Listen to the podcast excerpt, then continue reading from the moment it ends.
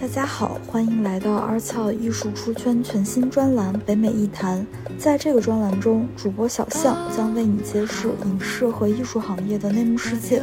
通过他的专业视角，我们将一同探索与他有着紧密联系的行业伙伴们。在轻松愉快的氛围中，我们期待着与大家分享专业知识，同时给你带来独特的艺术体验。也欢迎你加入我们的听众群，与我们一同建立更庞大的社群。请查看 show notes 获取具体的入群方式。非常感谢你一直以来的支持。是我最爱的样子刚好，你也这么想的。大家好，这里是 Art 奥艺术出圈，我是你们的主播向。今天我很高兴能邀请到一位居住在。美国巴尔的摩的曾经是话剧演员孙浩，然后我们这期这期主题呢，其实会比较随意，因为这只是我们今晚吃饭的时候想起来，要不然跟他做一期节目。今天这期节目就主要是去给观众分享一些一个中国人在美国这一个话剧团里的一些工作的体会和经历。现在请孙浩介绍一下自己。Hello，大家好，我叫孙浩，然后我现在是 base 在巴尔的摩的一名沉浸式戏剧演员。我去年的时候毕业于约翰霍普金斯大学的电影系，所以阴差阳错呢，因为一些很戏剧性的、很戏剧性的原因呢，我还是成为了一名话剧演员。呃，我目前可能是我整个公司里面唯一的 Asian，也是唯一的中国人。所以，呃，可能会有一些比较有意思的小故事啊，哪怕文化不一样的故事，或者说大家对这个工作、对这个行业感兴趣的小故事，能不能就简单讲讲你，你为什么选择这个行业呢？就在毕业之前，你是怎么经历才去做这个事情的？这个事情就真的很有意思了。咱们都是说，呃，你读的专业和你做的工作其实没有本质关系，这句话真的是非常的实在。对吧？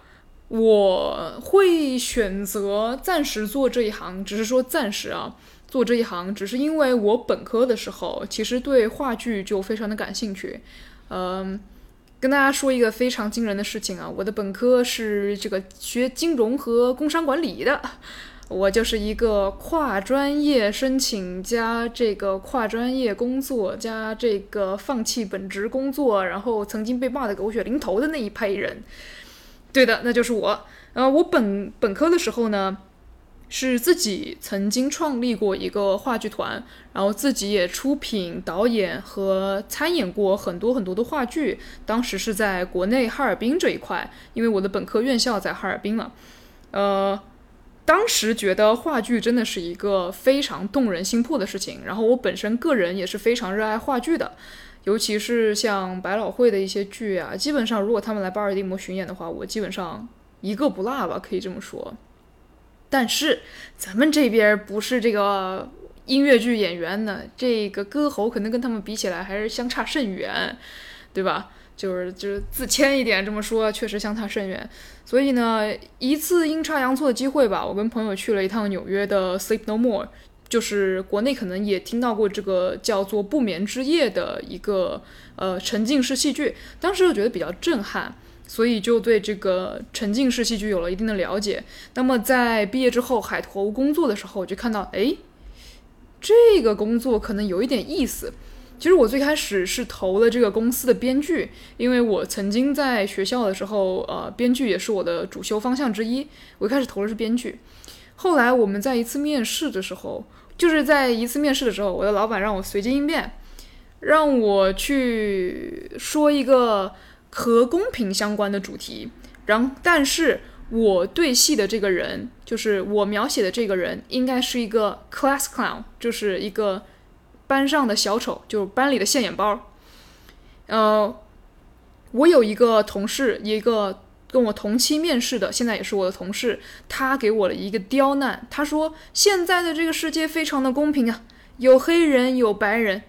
那我作为黑人群体当中的一员，我很热爱现在的生活，因为我觉得现在的生活很公平。”我说：“冷静点，孩子，因为我当时需要负责撰写的这个角色是一个呃 vice principal，就是一个副校长的一个职位。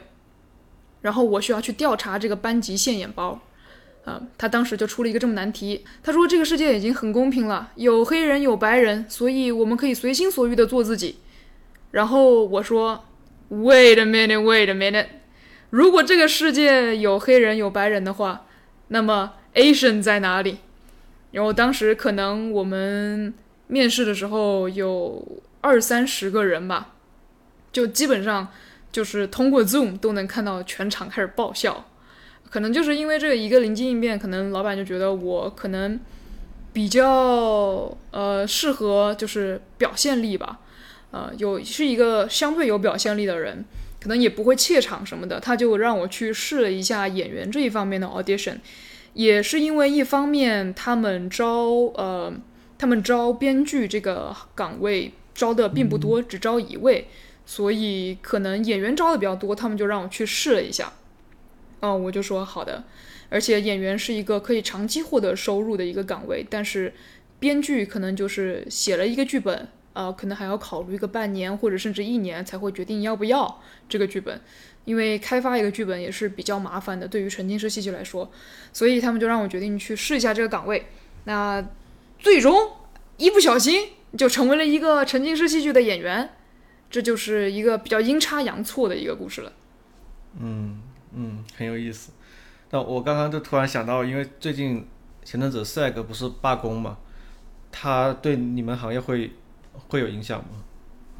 说到 SAG 罢工这个事情，真的就挺有意思的。SAG 是美国演员工会，它是美国这边最大的一个演员的协会。呃，通常大家了解的。几乎所有的明星，或者是你了解的任何的一个演员，他们都是 SAG 的成员。呃，那你将来加入 SAG 了吗？我没有，我曾经差一点点加入 SAG，这又是另外一个故事了。那比如说，作为一个一个演员来说，加入它会给你带来什么好处呢？利弊在哪呢？嗯，怎么说呢？加入 SAG 它肯定是会有一定的好处的，但是。这种好处它是要基于两点，首先第一点，它能够给你带来的资源到底有多少？第二点，这样的资源是否能回报出来你的会费？是的，SAG 需要加入 SAG 需要交很多的会费，它根据你每年不同的收入，它会收你可能三万刀起一年这样子的会费，它的会费并不便宜，三万刀一年左右。作为一个演员要加入 SAG 的话。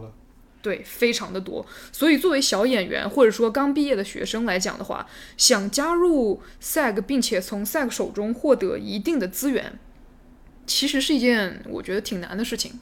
然后关于我跟 SAG 的故事呢，嗯，可能大家也知道，嗯，我们之前和 SAG 有非常多的合作，包括我之前在学校里拍片子的时候，也是邀请到了两位 SAG 的演员来表演，确实他们有一定的演技。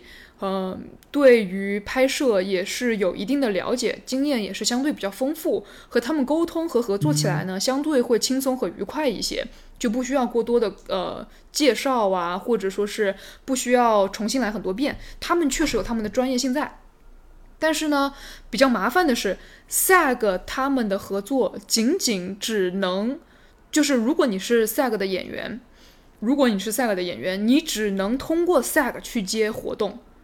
你不能够自己私下的去作为一个自由职业者去接任何的片约或者说是戏剧邀约，这就是它限制的地方了。那么其实相对于美国这边的独立电影市场或独立戏剧市场的话，其实很明显，好莱坞只占百分之二十的比例，那剩下的百分之八十其实都是呃 independent filmmaker，就是自由电影人。那么戏剧市场也是一定的，呃 Broadway show 就是。百老汇的秀也只占百分之二十的比例，但剩下的百分之八十都是自由的戏剧人，都是在 freelancing 的一个过程当中，就是自由工作的一个过过程当中，大部分的艺术从业者都会接触到 freelancing，就是自由职业这样子的一个情况。那如果你加入了 SAG 的话，几乎就不可能有自由职业。但是如果你你加入 SAG，他们可能会给你介绍一些比较好的片约，但是。可能只是里面仅仅一两个镜头、一两秒镜头的这样的一个 background actor，就是群演。嗯，对，群演。但是他们可能只会给你介绍一个片子里面大概只有一两秒镜头的一个群演，这对你来说其实是不好的，并且他们有的时候会要求你为了这样子一个只有一两秒镜头的角色，他会要求你留一到两周甚至是一个月的时间出来，不能去接其他的戏，要把这段时间完全空出来，只是为了这一部剧，所以这一方面是比较苛刻的。然后我跟 SAG 的故事呢，就是。我之前投了 SAG 的一个工作，就相当于其实是一个 office，就是在办公室工作的一个文职工作。我主要的工作就是协调不同的片约和演员之间的关系，其实有一点点像第三方的 agency，就是第三方的经理公司。那当时呢，他们给我开出来的工资是非常非常非常非常少的一个状态。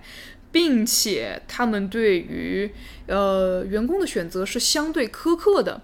本来我们大家其实觉得，如果有 SAG，就是美国演员工会这样子的一个平台，其实是挺好的。但是我如果说是在 SAG 做文职的话，那么我不能从事其他一切的演艺活动。他们给了我一个这样子的一个条件，就是不能违反他们的保密协协议。然后我就想说，嗯。也就是说，哪怕我感兴趣，哪怕我有空闲时间，我也不能够去参演，或者说是去参加其他的演员的面试。那这个东西可能对我来说就是一个阻碍。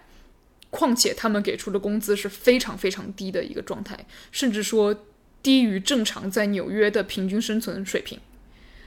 那么在这样子的情况下，然后加上面试的时候，我觉得他们对我的态度和满意度不是很高。哪怕他们愿意给我抛出橄榄枝这样子一个情况下，我觉得双向选择，我可能暂时就放弃了他们。巧合的是，三个月不两个半月之后，他们就开始全面罢工了。嗯，所以我觉得我当时的这个决定可能算是一个，也是阴差阳错，但是是一个比较幸运的决定。对，因为他们现在全面罢工，包括办公室的文职人员也没有工作，所以这是一个比较麻烦的事情。对，嗯，但是他们罢工对于戏剧演员来说其实没有任何的影响。目前我知道的是这样子，没有任何的影响。这毕竟是两个行业，也是两套不一样的工资体系。因为你我们现在在美国，就是不可避免的，你还是做演员这个行业，你的种族是。呃，很重要的一个东西。对，对，你在你在这个演员这个行业里，你你经历过一些什么事情吗？对对，关就跟你种族有关系的。我觉得优势就在于，可能在戏剧行业，亚裔并不是很多。那劣势就在于，我确确实实的是个亚裔。可能这两个优势和劣势，他们是互相相关的。正是因为我是个亚裔，可能就摆明了来说。对于亚裔的接受度不高，这个事情，就是可能导致了很多的亚裔就不愿意来参加这样子的一个活动，或者说不愿意去往戏剧行业走。呃，我在面试的时候，无论我是面试这个编剧也好呢，还是面试演员也好呢，我是全场唯一的亚裔。亚裔包括了很多，包括东南亚，包括日本、韩国。包括印度，对，是整个亚太地区，我是唯一一个在面试当中的亚洲人，对，也是目前全公司唯一一个我了解到的亚洲人。我们公司其实非常大，大概全公司有一千多个人吧，加上就是呃做自由职业的这样子只来参加一两次的演员，大概有一千多个人吧。对我可能是目前唯一的亚裔。那么，在这个过程当中呢，我只能说，就是首先第一个要放轻松，放轻松。你上来就会紧张，这个是肯定的，这个跟种族无关啊。上来肯定会紧张，就是肯定会这个嘴瓢，呃，手抖，然后就是说了一些莫名其妙、不然不知所以然的话，这是肯定的。其次呢，我就是觉得，作为一个亚裔吧，咱们只要不要太在乎这个种族。种族就不能阻挠你？怎么说呢？我在这个工作，我在这个公司里工作了大概已经有四个多月了吧。嗯，我其实发现全人类都是一样的，你搞笑就是搞笑，你能随机应变就是能随机应变，啊，你就是能撑起来场子，你就是能撑起来场子。它和种族、和年龄、和性别没有任何的关系，它就是纯纯的一个功底。有的人就是好，有的人就是不好。而且这玩意儿，说实话，怎么说呢？我觉得挺吃天赋的。就是我们公司里也有一些很努力的演员，他在公司里工作六年了，还是在演一个就是配角。对，然后他可能也会在我们开员工大会的时候和我们的老板反映这个事情。但是我们这个老板就非常巧妙的缓和了这个关系，对。然后我觉得在面试的时候呢，因为我的母语，我是一个从小生长在南昌的这么一个南昌人，就是我有很重的南方口音，再加上我在北方上的大学，上的本科，那么我又有这个北方的口音，所以我说话呢就是一个南北结合。英语对我来说呢，可能也就是来到美国之后才正儿八经的开始说英语，所以我觉得对于一个亚裔或者说对于一个母语为非英语者的人来说，其实语言会成为我们的第一大挑战，尤其是演员、戏剧演员，尤其是沉浸式戏剧演员，尤其是沉浸式戏剧演员演员当中有很多是需要临场发挥的。这样子的一个工作性质来说，怎么去通过一个你完全不了解的语言去说些搞笑的东西？怎么去通过你一个完全不了解的语言去衔接一个可能莫名其妙上文衔接不了下文的一个剧本？怎么用你的第二语言去应对一个很难缠的一个呃现场的观众？这个其实是一个，我觉得对我来说是一个最大的挑战，所以朋友们不要担心，如果你是一个非常机智的人，你要相信我，无论是你是什么种族的，这个没有关系。现在真的就是一个我觉得比以前好很多的一个情况。就是大家并不会因为你到底是一个什么样的一个种族，因为你的肤色或者说你的性别去 judge 你。这个工作它最有意思的点就在于，你真的是需要临临场发挥很多的东西，而且需要随机应变很多的东西。所以在面试的时候，第一批就会刷掉很多人。对，就是你不要看他们好像是英语母语者或者是怎么样的，或者说 diversity 就是说这个多样化很全或者是怎么样。实际上，戏剧这方面还是很讲求一个功底的。所以我记得在第一个 audition 的时候，基本上刷掉了百分之七十到八十的人吧。当时跟我搭戏的是四个黑人朋友，而且特别巧合的是，这四个黑人朋友呢，他们是一家子，就他们人非常非常的好，就是好到就是他们甚至会想送我回家。嗯，因为跟他们对戏，他们觉得很很享受，也觉得很好玩儿。他们甚至会想送我回家。他们真的非常好，而且其中一位，呃，和我年龄相仿的一位嗯女生，她也最终成为了我的同事。所以我们两个因为这样子在面试当中产生的缘分，我们两个到现在都成为了非常好的朋友。我们两个每次出去一起演出的时候都特别开心，都会一起出去吃饭什么的。对，当时我其实是比较紧张的。因为对于他们来说，首先第一个我个子比较矮，然后第二个呢，他们可能因为他们是一家子嘛，所以他们其乐融融的。我一个人来，然后站到这样子的场合里面，其实是非常紧张的。对，大家都是有家人陪伴啊，或者是怎么样，那我是自己一个人背着个小书包，看上去像个小学生一样，我就来了。那他们跟我打个招呼，还得低个头。这这是我啊，这是我，我我可能比较矮啊。我不到一米七，呃，不到两米，不到两米的一个距离。你刚刚提到了一个就是幽默感这个事情，呃，我就在想说，能不能讲一些就是你在美国文化上搞笑的理解，因为。前阵子不是有个词很火，叫叫做美式幽默嘛？就是美国的幽默感跟跟中国的还是很不一样的。在面对真实的美国观众的时候，你你你对于这种幽默感的拿捏，作为一个中国人，你会有什么感受？可以结合你最近就是做的项目、参与的项目来谈一谈。哇，这是一个好问题。首先，我觉得美式幽默它无非几个大点啊，应该说，我觉得幽默这个事情无非就几个大点。第一个是不是贴合生活？那第二个是不是反逻辑？嗯，第三个是不是友好和亲切？对，就就是开玩笑要适度，但不能让觉得别人不能让别人觉得很冒犯。嗯，我觉得就是这三个大点。我觉得美式幽默和咱们理解的幽默，平常接受接触的幽默，它最大的不一样的地方就是他们对于冒犯的边界是不一样的。首先，我们在演出的时候，我们会根据观众的要求，根据客户的要求去决定这个是什么呃什么评分标准。就是美国有一套等级评分标准，就是比如说 PG、PG-13 和 R-rated 这样子的一个不同的评分标准。那么我们会提前跟客户沟通好，哎，你想要什么沟通标准？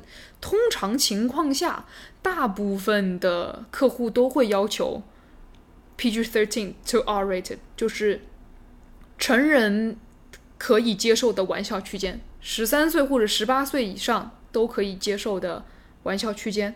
那么这个时候呢，我们可能会有一些，首先我会我会在一个什么上面去做一个功课呢？在名字上面去做功课。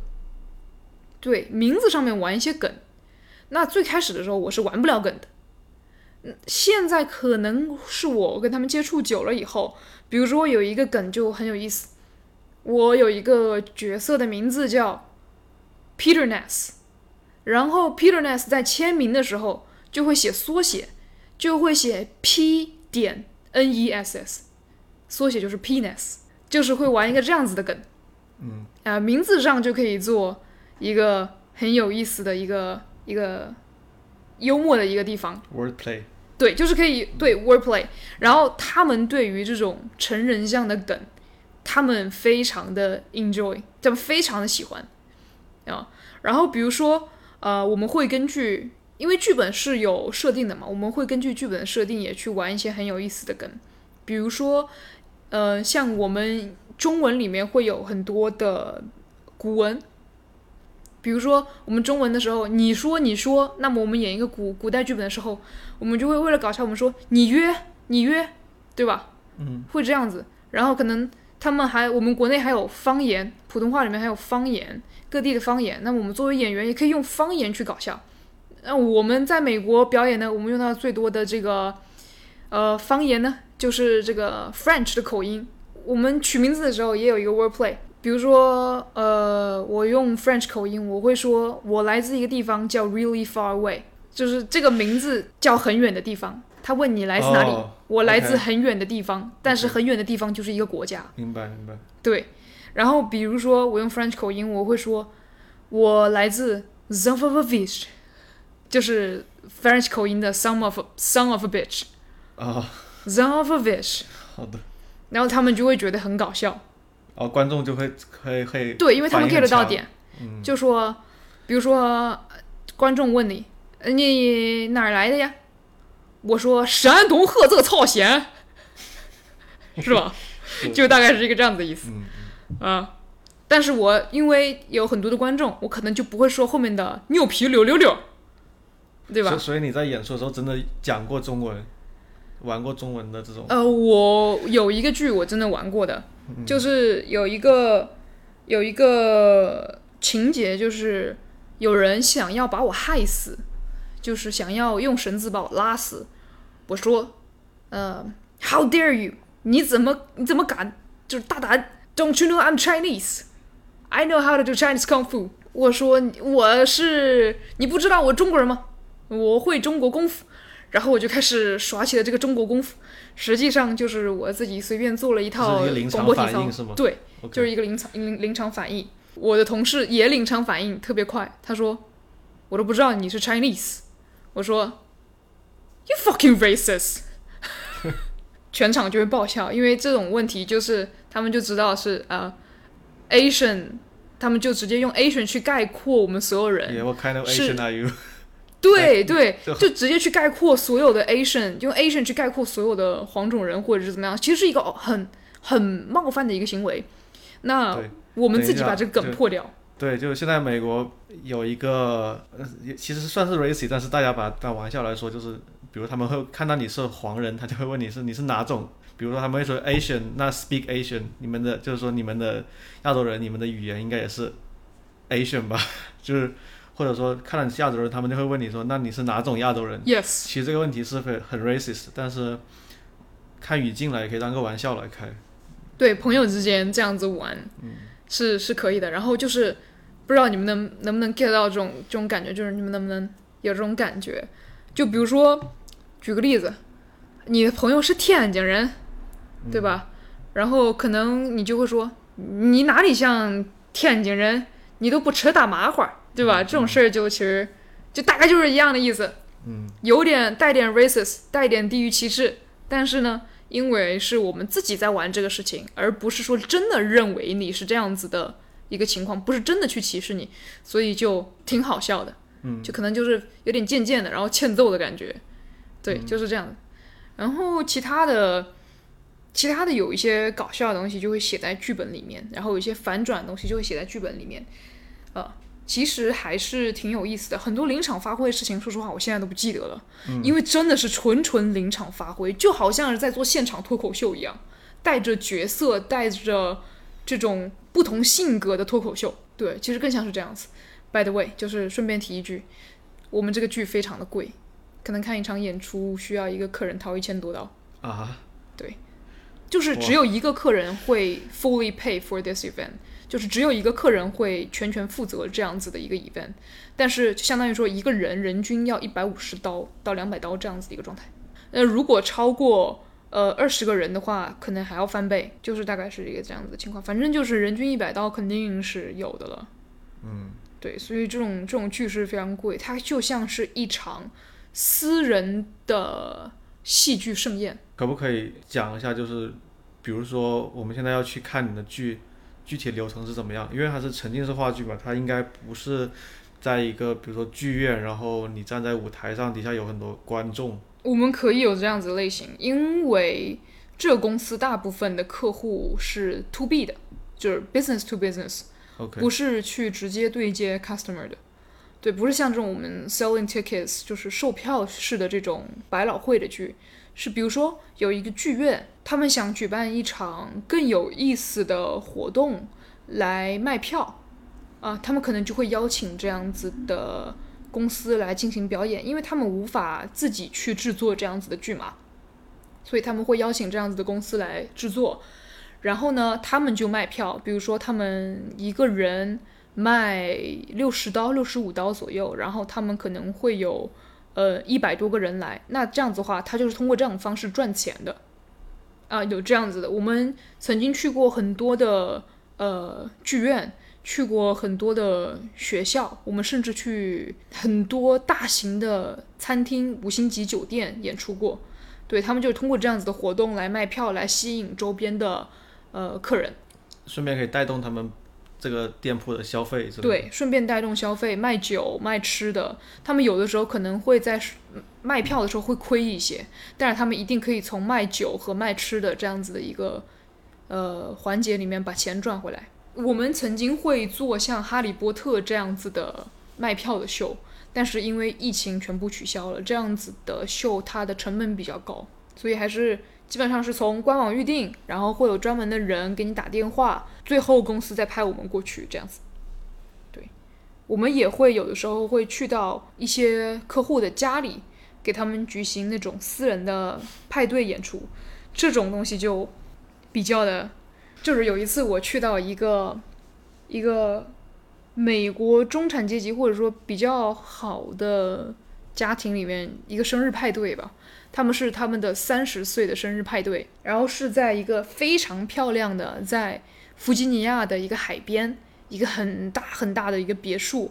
他们有室外的这种临海的泳池，虽然我不理解他们为什么这么做，明明旁边就是海海滩，但是他们还是在海边建了个泳池，我也不理解为什么。然后他们把大房子装装的非常的漂亮，我们就去到他们这个生日的 party 上去演出。我们仅仅刚刚开始演了二十分钟，所有人都喝醉了，所有人，然后就有一个就是一个大姐姐，然后就有一个姐姐喝的酩酊大醉，就将我的脖子一把搂住，整个一个锁喉的一个状态，一个给我锁喉，就将我锁喉锁在他的这个臂弯下，锁了大概有二十分钟。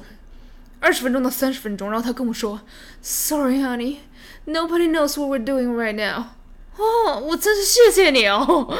等翻译一下，就是他说：“就对不起，亲爱的，嗯，我们没有人知道我们现在在干什么。”嗯。然后我就，嗯，首先我是一个演员，你将我锁喉锁了二十分钟，并且叫我 honey 这个事情，就并且叫我亲爱的这个事情，是一个不太好的事情。在美国，美国对于，尤其是我们公司对于。就是 sexual harassment，就是呃性侵、性骚扰、性骚扰这个事情有非常严格的条例，哦，然后呢，我就用我的就是我这个中指和我的这个拇指轻轻的钳住他的手腕，我试图的逃脱，但是我逃不掉，他的力气好大，不出意外，他比我高，哈，比我高很多。你说就是他们的营养非常好，人均一米八，这是很正常。呃，我就逃脱不了。我一个一米六几的小孩子，我根本逃脱不了。我就活生生的在他的臂弯里，呃，连唱带跳，呃，带哄骗，待了二十分钟。他们好热情，好热情，然后还给我们留下了一些小费，非常感谢。但是这个真的是不太好。小费你觉得这个够不够？还会给他，他会给了你很多小费吗？这要看。如果我们是去一些公共的地方演出的话，比如说。酒吧，呃，或者说是去呃酒店，或者说是去公司演出，这种对接人不是老板的人，他们可能就不会给小费，因为他们小费无法报销。嗯，因为他们也是需要公司审批去批这个经费，然后报销，然后等等一系列的手续。但是小费没有小票，他们没有小票的话就没有办法报销，所以这种情况下我们是拿不到小费的。但是像这种私人派对、私人 party，呃，我们的小费通常是百分之十五到百分之二十，也就是说，我们一场戏下来至少能拿个五十到一百刀。然后我目前收到过最高的小费是一百八十刀一次。对，所以我一场秀能拿到一百八十刀左右的小费，只是纯小费而已。那场秀大概多多多长时间呢？九十分钟。九十分钟，一百八十刀。对，挺不错的。但是有的时候开车什么的就需要很久。嗯，对。然后我们还有基础的，呃，基础的工资，按不同的秀来的不同的工资，以及不同的岗位。嗯，我们有这个演出队长，有这个导演助理这样子的岗位，然后还会有其他的收入。对。那你现在属于是合同，就是合同制嘛，不是说一个全职工作。那你每每周大概花在这个工作上的时间是多少？对我现在确实是一个合同制的状况。呃，我可能这个还真的要看情况。我们每周一周二是固定的排练，我们排练是也是给钱的，啊，排练是十五刀一个小时，就是一个基础。基础的一个基本工资的一个，对，对我我插一句就是，比如说我们前面聊到这个美国演员工会，嗯，好像是如果加入这个演员工会，他你是会有一个最低工资，就是一百五十块一天，对吧？你工作的时候，你有戏拍的时候是一百五十刀一天，但你没戏拍的时候是没没有的。对对对，就是如果你要工作的话，要走合同，然后他会保这个工会会保证你一个最低工资。对，我觉得，我觉得美国这一块工业化才是标准，还是不错的。对，他会保障员工的最低工资。然后我周一、周二要排练，排练一次三个小时。然后他这个排练给的工资是按照我排练了几个小时给的，反正最多三个小时。有的时候我可能只需要出现一个小时就可以了。其他的呢，有的时候一个星期两到三场秀，有的时候一个星期四场秀。啊，差不多至少一个星期是会有两场秀的。呃，按照至少两场秀来算，平均平均一周三场秀来算的话，呃，首先路上来回可能要花两到三个小时，因为我现在是住在巴尔的摩，但是工作大部分都是在华盛顿 D.C.，甚至有的时候会去弗吉尼亚，所以来回路上就要花掉。去一个半小时，回来一个半小时，可能就要花掉两到三个小时。嗯，但是公司很好，公司会给报销油费。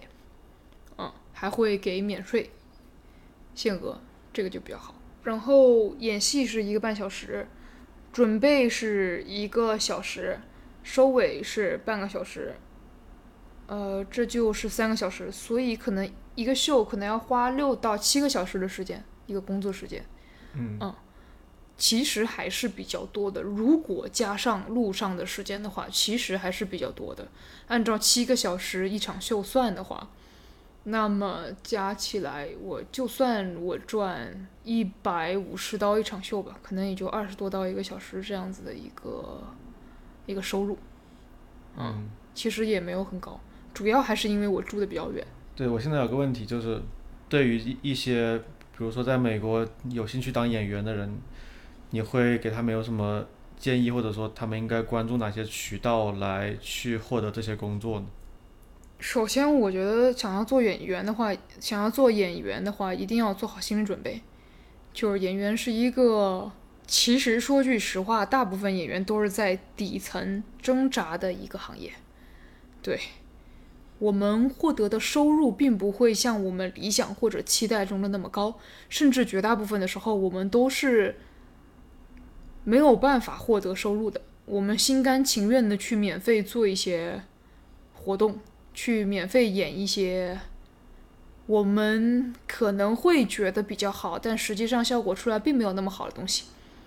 每我觉得每一个文艺工作者或者艺术工作者都会面对这种情况，比如说为爱发电，对拍戏的朋友，这种事干的太多了，对这个行业。真的是就是就是免费的去帮别人做事情，呃，甚至就是有的时候就是没有钱嘛，说白了就是没有钱嘛。那他们能有钱吗？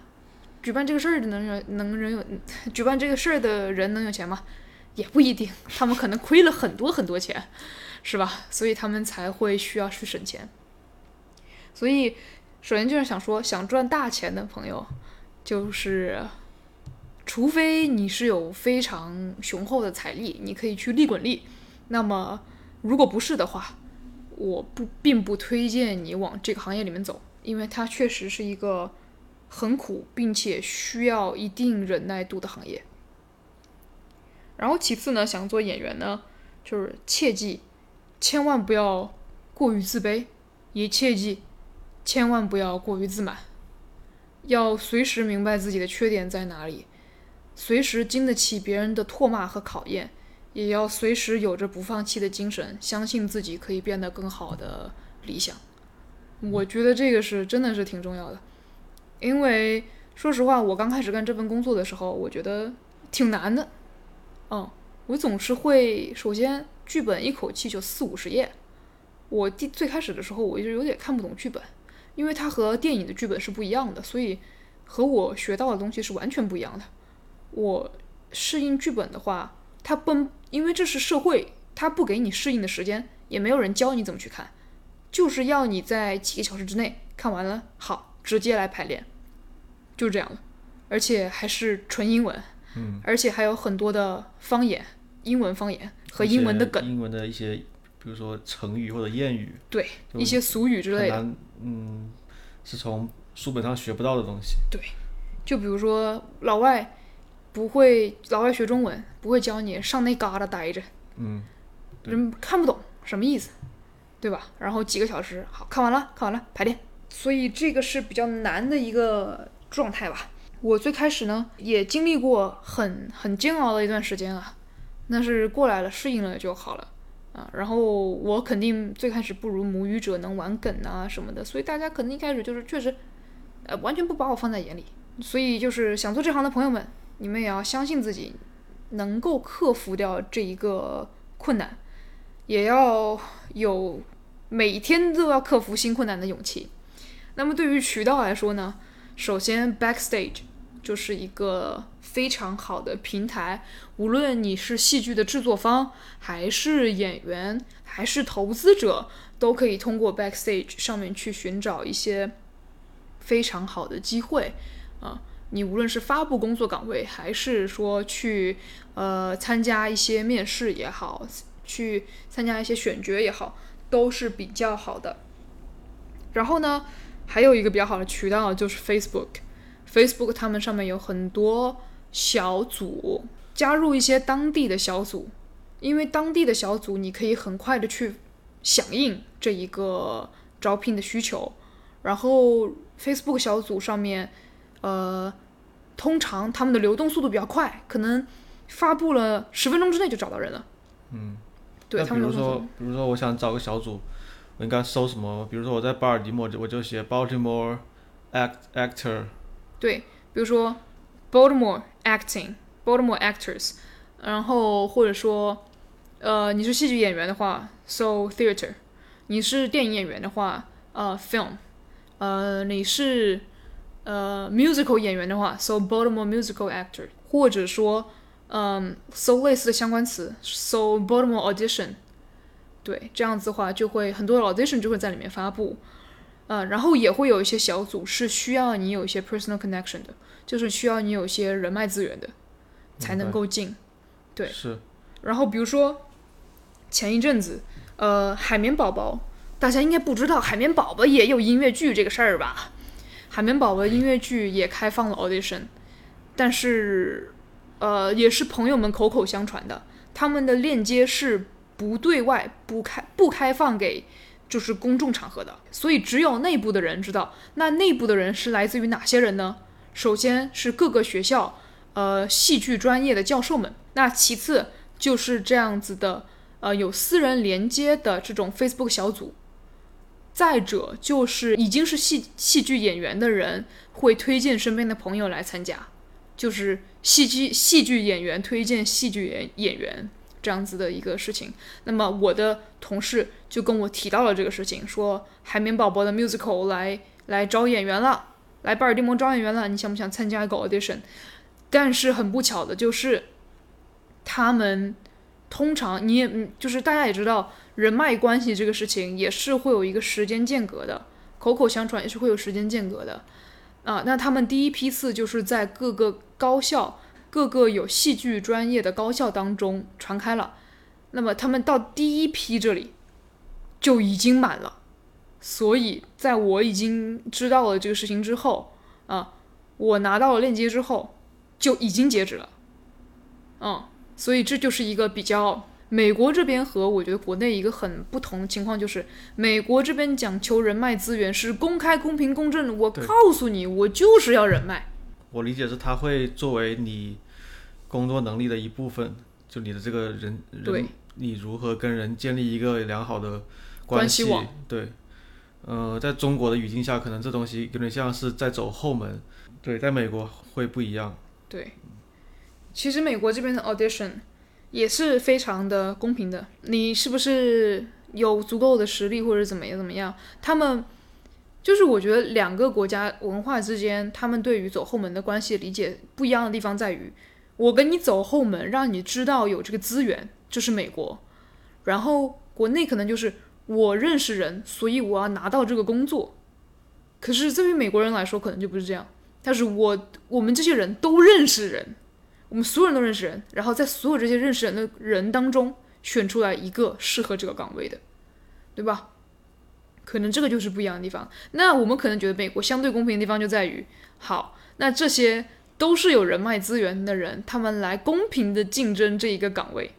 但实际上，我们反思一下，都公平吗？其实好像也不一定，对吗？那你说都不公平吗？其实好像又不一定。只是说我们想的方式是不一样的。你看国内人家爸爸妈妈给努力了一辈子，对不对？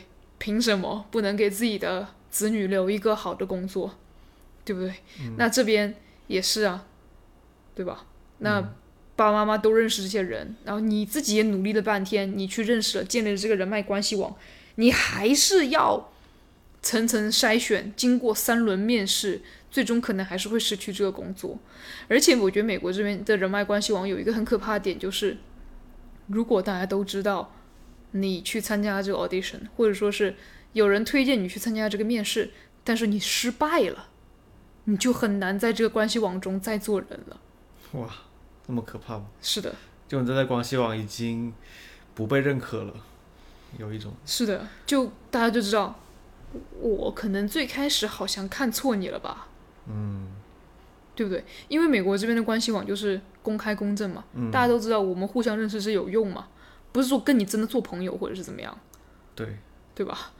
这样就觉得，嗯，这一次你好像失败了，那我可以再考察你一次。如果你再失败的话，那不好意思，你可能就要从我的关系网中筛掉了。对，就所谓的有一个，你这个人是不是 presentable？对，是不是？是不是对我来说有用？比如说我是一个。地位比你高的人，我有个手下有个小兄弟，我觉得这个兄弟我还挺认可的，觉得不错，那我有机会会推荐他。就是这这就是所谓的 presentable，就是对的，能不能拿得出手，就是我这个小兄弟。对的，所以其实美国这边的阶层划分其实是蛮明显的。然后你们也会发现，越优秀的人，身边的人也通常会是优秀的，是因为这是一种自然的淘汰规律。他们可能跟中国文化比起来，我们中国文化可能会更讲究人情味，不会因为他这一件事情失败了，你就不是我朋友了。